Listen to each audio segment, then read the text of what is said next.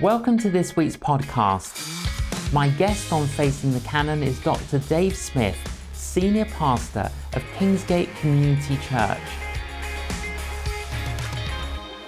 Dr. Dave Smith, welcome to Facing the Canon. Thank you, J. John. So good to be with you. I, we've known each other, oh, a few decades, I Yeah, think. it's been an amazing journey. And we've ministered together. Yeah. And we've You've had been, lots of fun. you've been a great friend to us and also to Kingsgate over many, Oh. many years. We've loved our visit. Yeah. Well, let's start with your own faith. You- Yes. Were you brought up as a Christian? I was brought up in a secure Christian home. My dad was a vicar. Um, he eventually became a bishop in the Church of England. And so I sort of had church all the way through my childhood. You, you probably know Lee Abbey. We, I actually grew up for six years in the Abbey, which is a Christian community. So I was surrounded by church and Christianity, but I think I probably had an intellectual faith, but not a personal faith. So it made no difference to my life at all. Had a massive teenage rebellion and um, went up to Oxford to study history. Uh, and then basically, my two goals one was to have a great time, and then second was to study. And some friends uh, invited me along to a church in the centre of Oxford, you know, at Welson Aldates. Yes. And I was- Mi- Michael Green was the minister. He was at the time, yeah. So I went all the way through the service, can't remember the preach, didn't really connect at all. And then we were singing the final hymn. And as we were singing that hymn, I suddenly, for the first time in my life, I sensed the presence of God. And I knew it was the Lord. It was like I felt like this fiery love come all over me. And it was as if the, the Lord was sort of knocking on the door of my heart saying, I want, I want you to come home. Um, but being stubborn and not wanting to change my life, it took me another eight months. And I eventually surrendered my life to the Lord. It was like, and you've used this illustration many times, it was like I gave him the keys to my life and said, Lord, I've been driving for the last 19 years, but I invite you to take over. And again, it was just like I sensed this incredible presence of God sense of love, a sense of joy and peace. I felt like I was being washed on the inside. And I think for the first time in my life, I, I somehow knew that I was born for purpose. So that was at 19, changed everything. Changed everything. Isn't it everything. interesting, Dave, how you had that experience at St. Aldate's Church? Yes. And yet you postponed your surrender to Jesus. Totally. I, th- I think part of it was I, I kind of knew enough to know it meant an all or nothing. So I was living a lifestyle that I knew wasn't according to the Bible. Yes. I knew I'd have to make changes. I mean, I, I, my wife Karen, we were in a relationship before we came to faith, so we had to make some changes. I was involved in a drinking culture, whole bunch of stuff. And I think I somehow knew that this wasn't going to be just a quick fix. This was an all or nothing. And um, so, so yeah, so I held out. But I'm, in one sense, I'm glad when I did make the decision, it wasn't just a kind of a token thing. It was literally a whole life surrender, which was amazing. And it transformed your life. Completely, completely. I remember going back. So this was Easter 1983 when I gave my life to the Lord. I came back to college, and all my sort of drinking buddies, and you know, I was quite well known, not in always a great way in college, and every people, without me saying anything, said, "What's happened to you?" It was obviously my countenance had changed, so so it had a massive impact on me. Th- they could tell. They could tell just just looking at me without without me saying anything. People started saying, "What's happened to you?" And then I was able to start sharing my faith, and some of my friends came to the Lord as well, which was wonderful. Dave, what would you say to anyone who's listening in on this conversation now? They have had a similar experience of the Lord, but they haven't yet surrendered. From your experience, what would you say to them? I would say open the door as quick as possible.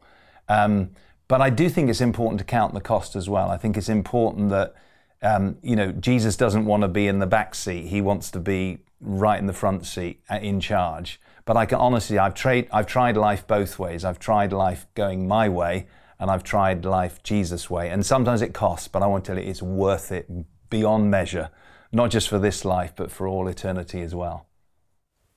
Well, that is an encouragement. So keep listening in, and we'll give you an opportunity to make that commitment like Dave did. You graduated from Oxford, Yes, you stayed on I did. and did a doctorate. What did you do that in? I studied um, an 18th century evangelist called George Whitefield. Um, at the time, I went to one of my tutors, and he, he was a Wesleyan Methodist, and you know, I was interested in revival by then. I had a love for history because that's what I did my first degree in. And he said, "Well, Wesley's been done many, many times." But there's a, there's a guy who was equally influential in his own way, George Whitefield. Why don't you study Whitefield? He's not been done much at all. So I had an amazing three years full time, basically going around England, Wales, Scotland, the American colonies, and looking at sort of where Whitefield was influential. As you know, he was like Absolutely. the catalyst for like one of the biggest. It was known as a Great Awakening. The Great Awakening. And he was like the human catalyst. Like he, the Spirit of God was so on him that when where he went places, suddenly like revival broke out. So I was immersed in all this kind of revival stories for three years full time. Um, took me another four years after that to finish off part time. But it, it, was just an incredible privilege. And I think something about um, seeing what God did back then, I think has put in me just a faith and a hunger and an expectation and a desperation that we need God to do something again. Again. Today. Yeah in this nation and throughout the nations almost like a global outpouring of the spirit. So you graduate. Yeah. You get your doctorate and you and Karen get married. We do. And how does the lord guide you so, so I was in this big student church, amazing, amazing church. Very grateful when I look back for those kind of, I suppose, evangelical, charismatic roots in the Anglican Church. but I think at the time, I, I, felt the like the Lord was just calling me to something, for me, more radical. So I, I ended up in this small little house church outside Oxford did crazy things like got baptized in a bath and all you know so it was i think it was just a sense of i needed to go full out for god just yeah. like i've been full out for sin. And for kind me of, that yeah very adventurous. Exa- exactly yeah. adventurous. And um, so we connected this small church. Then when i started to finish my uh, sort of full-time studies the person who was involved in helping lead that church and oversee it basically invited us to come over and start a church in the east where they were based. And so we ended up in peterborough. Um, we knew nothing about the city. Um, culturally, completely different to Oxford. That it was flat. Uh, you know, there was a ring road and a passport office. We had no family or friends, and we got almost like sort of planted into this city, very unchurched city, um, and very little leadership training. Um, we had a word from God. We, somebody gave us a prophecy as we were kind of traveling up from Oxford to Peterborough on, on, on our kind of move there. And the word was, think big or you'll limit me. Wow. Yeah. Think big. Think big, or you will limit me. Because there's no is, limits to God. No, which is a word we all need to hear. It is, and I think I, I actually felt something. You know, I, I think as Brits, we don't always necessarily. You know, we like to keep things small. Don't like you know the tall poppy syndrome, all that kind of. But I actually felt the Lord saying, I want you to kind of go in with a, a spirit of faith, an expectation. Don't limit yourself and what you're going to do by limiting me. And so little did I know how much we'd need that word. so we, we started with nine people in our living room and everything. What year was that? That was 1988. Okay. So everything about those first four years was tough.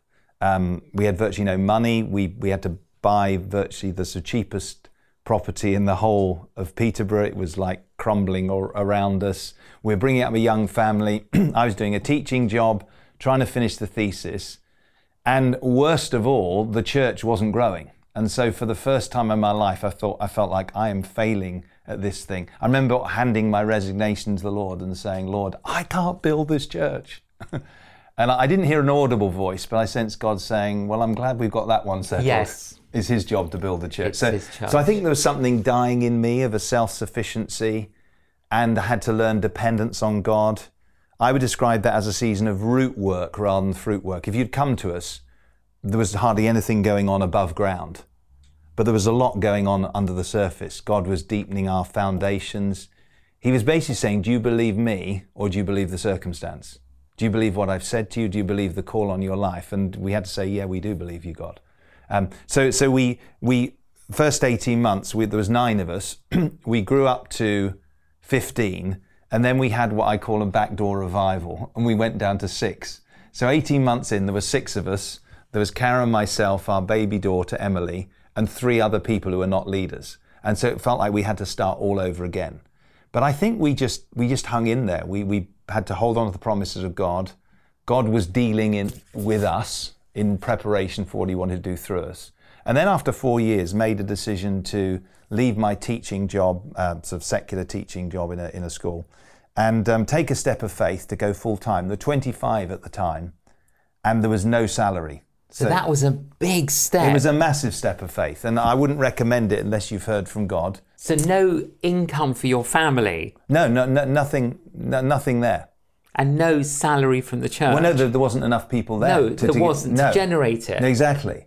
So, so we took that step of faith, went away on holiday for a week, came back, and four families joined the church. And with kids and whatever, the church doubled overnight. And so by September, when we the, the money ran out from teaching, basically the salary was there. Not a massive one, but enough to Sufficient. Sufficient. And then we sort of, I think it was almost like that step of faith, almost like triggered a whole season of blessing and growth. Almost like for 15 years, we just we seemed to come under God's favor. People started traveling in from the surrounding region. Lots of different nationalities joined the church, and we kind of went on this sort of crazy faith journey of sort of we'd hire a community hall, outgrow that, then another community hall, then a school, then we'd outgrow that, move to another one. Then we moved to the largest rented facility in the city, which was the regional college, and we ended up rammed in three services, having to sort of have screens out in the dining room. It was just just crazy, and, and we felt the Lord saying, "Now's the time." You focused on the people, because that's the priority. Ministry is about to people, and then uh, we had again another prophetic word, which is it's time to buy land. And so we went on this sort of search for land that, so that we could build our own building. All kinds of setbacks, you know, I, it, it would make your hair stand on end if I told you some of the stories. But basically, um, Because normally there isn't land available. No. And even if it is available, there's quite a lot of bureaucracy. oh, well, we went for one site that was a six acre site, raised money for it, prayed over it. Fortunately, we never said to the congregation, Thus saith the Lord, this is the land. Otherwise, we would have been in trouble. We said, You know, this seems good. And we went to planning permission and we got turned down. So we had to let that site go. Um, we found another site that was 12 and a half acres, so that's double, in a much better location. Long story short, we went back to planning. By this time, we were really um, we were doing lots of community work, so we got favour with the MP, the opposition candidate, and the city council. And we went back to planning and won it 9 0. So that was a sense of great rejoicing. And then, as you know, we, we then went on an incredible faith journey of people sacrificially giving, the Lord miraculously providing, and then we were able to build the building that we're now still in. And how much did that building cost? I, I think, if, if I remember rightly, I think that the total project with the land was seven and a half million. So that back in, To- to- well, we moved in in 2006. yeah. And, and we didn't have any, it's like we didn't have any assets. It's not like we had a smaller building that we were able to sell. We, we Yeah, were you- literally went from ground Yeah, zero. because you were moving from rental to rental. Totally, totally. So we went from that to what is well will be an eighteen hundred seater with you know all as you know different floors and land that we can still expand to. So yeah, it wasn't like we took little incremental steps. Amazing. I liked what you said, Dave, earlier on. The root. There was a season. Hmm. The root. God was working at the roots, not the fruit. Not the fruit, hundred percent. Yes. And that's why I've never, you know, as tough as it was, and it was tough for Karen as well, you know, sort of on her own in this big city and, you know, in, in a pretty derelict kind of two bedroom terraced house that we were in. So there was nothing kind of naturally that was appealing about that season. But I look back and many of our greatest lessons, including having just to pray in money every every month. I mean, we literally there's there's one occasion when we we made a commitment other than our mortgage, we were not going to borrow a penny, even you know. So we we gave generously, but we're like we're not going to borrow. And so Karen had literally we'd run out so that she didn't have any even any sort of formula milk for for Emily. Yes. And we're like, we're not going to borrow, Lord. We trust you. We pray. And I think she needed something like nine pounds six p. Anyway, through the letterbox came this envelope, not with a check because we wouldn't. It would have been too late to cash it or whatever. Nine pounds six p cash just came through the letterbox. Exactly. Yeah, yeah, exactly what we did. Exactly what we needed. And so, so when you when you when you see God come through with a nine pounds six p, it takes as much faith for that as to believe for millions of pounds for a building project. And so some of those little faith journeys, some of that learning to stand against discouragement and fear and a sense of, you know, almost like overwhelming failure, knowing to almost like we're in a spiritual battle here, meant that then later on, when you're fighting more obvious, bigger public battles, you, you've done some stuff in private. Absolutely. So, yeah, so that was the root work season. And um, I'm, I'm, we're very grateful for it. One of the um, incredible things is that my wife's uncle and auntie Yes. visited your church, and uh, you have parking spaces for newcomers. Yeah. And they walked into church and they were greeted by someone and uh, told about the church, taken into church, beautiful hospitality.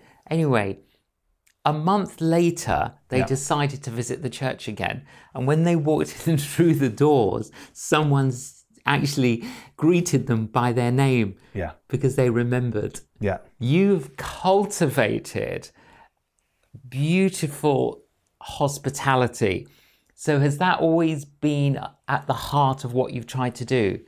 Well, I think it, uh, yes, it has, but we've also had some incredible people join us who I think have gifts of hospitality in their own homes, and they've kind of brought that spirit of welcome um, into the mix. So, I mean, Karen and I would be the first to say, you know, we obviously have a leadership point role, but we're surrounded by incredibly gifted, loving, God centered, missional people. And so, you know, credit to amazing team who've sort of cultivated that kind of environment. And that's back to this sense of we want to create a home where people can come home and meet with the Lord. Now, that's not the end of evangelism, as you know.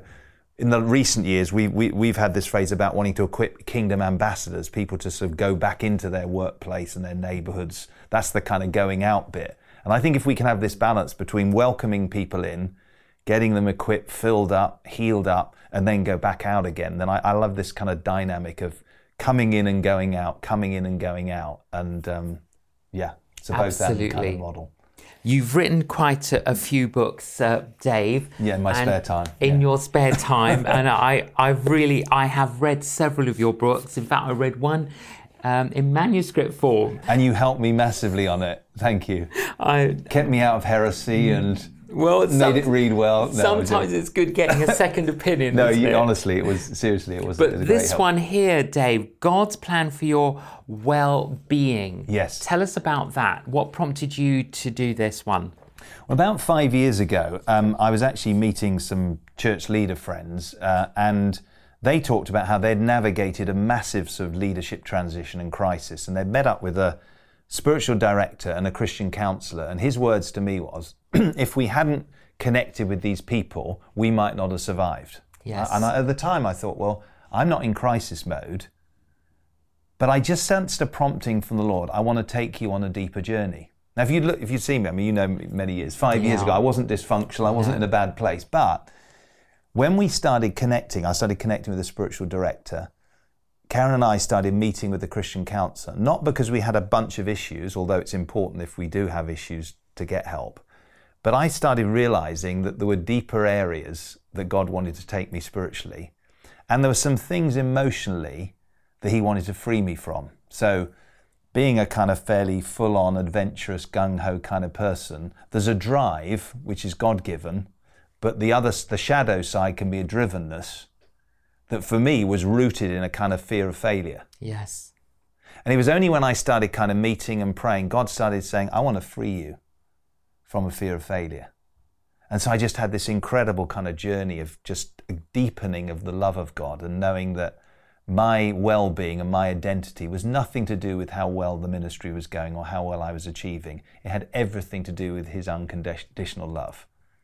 And so, so I, I started going on this deeper well-being journey, and then I started studying things like, you know, the story of Elijah in Yes. 1 Kings 19. How, you know, 1 Kings 18. He's like, I mean, seeing massive things. You know, fire from heaven, rain coming. He's outrunning the king's chariot, and then if you take out the chapter divisions, in a few verses later, he's suicidal, depressed in the desert. And I thought, what's gone on there? He's he's almost allowed like his tanks to go right down. I think he was physically exhausted. He looks like he was emotionally done. Yes. He thinks God's left him. He's on his own. He's relationally depleted. He's, he's destitute. He's in the desert. And he, he's given up. And I started, I felt the Lord started speaking to me about areas of our well being, those of six areas physical, emotional, spiritual, vocational, financial, and relational. And I started sharing with other leaders about my own journey and saying, hey, let's think about the dashboards. If I said to you, right, you've got a dashboard on your car, um, how many of those dials are in the red zone? How many are amber and how many are green? And so started just sharing relationally with other leaders and thought this is really helpful. And then out of that, I started looking at the Bible and realized that this word well being that the culture goes on about, I mean, everything is about wellness and well being. I actually started thinking that biblically there's a word that covers all of that, and it's shalom. Absolutely. The biblical shalom is not a biblical peace, is not just I feel at peace in my mind, it means well being in every area of life. And so basically wrote the book and partner with Hope and Kingsgate, and we've been sort of running this well-being campaign. Many churches have picked up on it, and the good news is it's almost like a ripple effect. We've actually started running well-being in the community too. Great. And people are not yet Christians. Some of them are more interested first in their well-being than they are about who is Jesus. Yes. So they come on the well-being, and then we can start introducing them to Jesus. Absolutely. So I had no plan to write a book. I was not a spec, but it, it almost came from a deepening of God's work in my own life that we started running in the church, and now it's beginning to, as it were, ripple out to others as well, which is. What would you say, uh, Dave, to anyone who's feeling they're in the wilderness now and it's really hard? What would you say to them? well, again, I, I would, if, if, you know, if you've got a Bible, I would probably go to 1 Kings chapter 19 because it's an incredible story of how God doesn't leave Elijah depleted.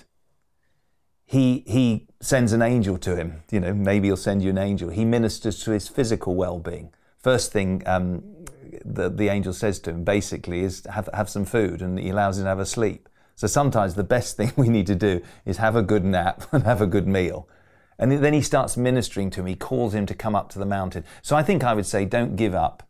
God is committed to your replenishment and well being. He wants to refresh you and replenish you. You can do practical things, but He's committed to your well being and your restoration.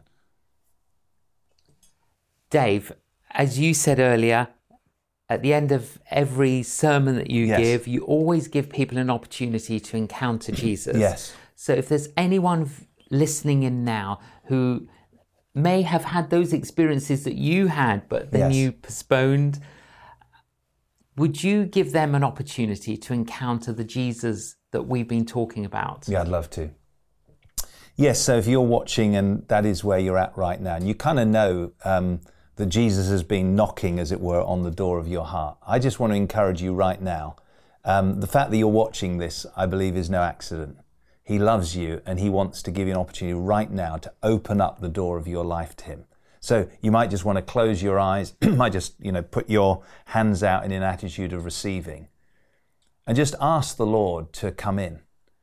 You know, if you're aware of stuff in your life that you know has displeased God, just ask Him to forgive you. But then just, as it were, position yourself for a full surrender. Say, Lord, come in, just like I did. Why not say, Lord, I give you the keys of my life. I invite you to come in. I invite you to come in and take charge. Forgive me, cleanse me, fill me, wash me clean, and give me new purpose and peace and hope in Jesus' name. And I make a choice, Lord, to follow you and fulfill your great purpose for my life. In Jesus' name, Amen. Amen. Amen. How do you see the future, Dave? Well, I think we're in a really interesting time right now, aren't we? Coming out of this pandemic. And um, I think we're in a critical season, firstly, for the church. You know, I think there's the whole sense that we need to restore people's well being, but I think we need to restore the health and well being of the, the, the, body. And I, you know, I'm connected to pastors all around the UK and around the world. And I think many of us are encouraged at the sense of regathering that's taking place, uh, people belonging again, people serving again. But I'm also burdened by the fact that many people are still not reconnected. So I think we need the church back to full health. We need to start doing mission again, as we've talked about.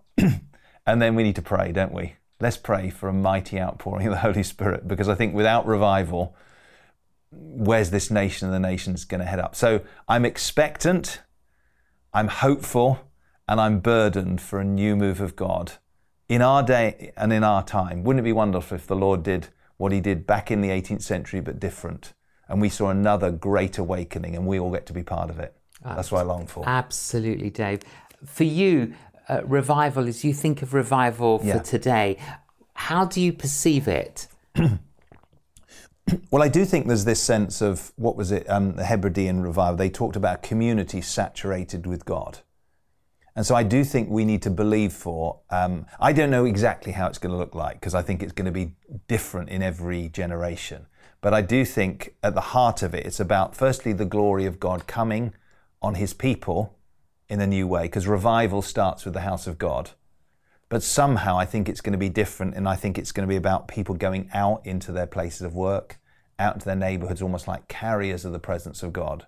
And that what I long for, and I don't think we've really seen it in our lifetime, certainly not in the mainland, where literally the Spirit of God just starts coming on people who are not Christ- not yet Christians, a proper awakening. And in their schools, their colleges, you suddenly get people sort of arrested by the presence of God, aware of their need of Him. So I think there's an inside work, there's like the revival, the an increase of the presence of God, but overflowing. And then, of course, as lots and lots of non Christians start coming and they find their way into our churches, and we have to build bigger and bigger buildings or all kinds of different ways of gathering them, of course, then we want to see the revival go into a full kind of transformation of society where, you know, our politics changes, our education system changes, and we start bringing this nation, the nations, back to the foundations of the Bible on which much of the Western world, of course, was built. Amen, Dave. You, Dave, and uh, your wife Karen are are two of the most gracious people uh, that Killy and I know, and uh, we thank God for our friendship with both you and Karen. And it's wonderful to hear what's happened and what God is doing and what God can do. Yeah. Dave, always an inspiration. Thank you for joining us on Facing the Canon. Likewise. Thank you, John. Great privilege. Oh, I hope that has inspired you. And if you did pray that prayer, our prayer for you is that you will keep on keeping on and read the Bible and find a local church. Thank you so much for joining us on Facing the Canon. Please join us again. You've been listening to the J. John podcast. To find out more about J. John's ministry, visit www.canonjjohn.com and follow him on social media.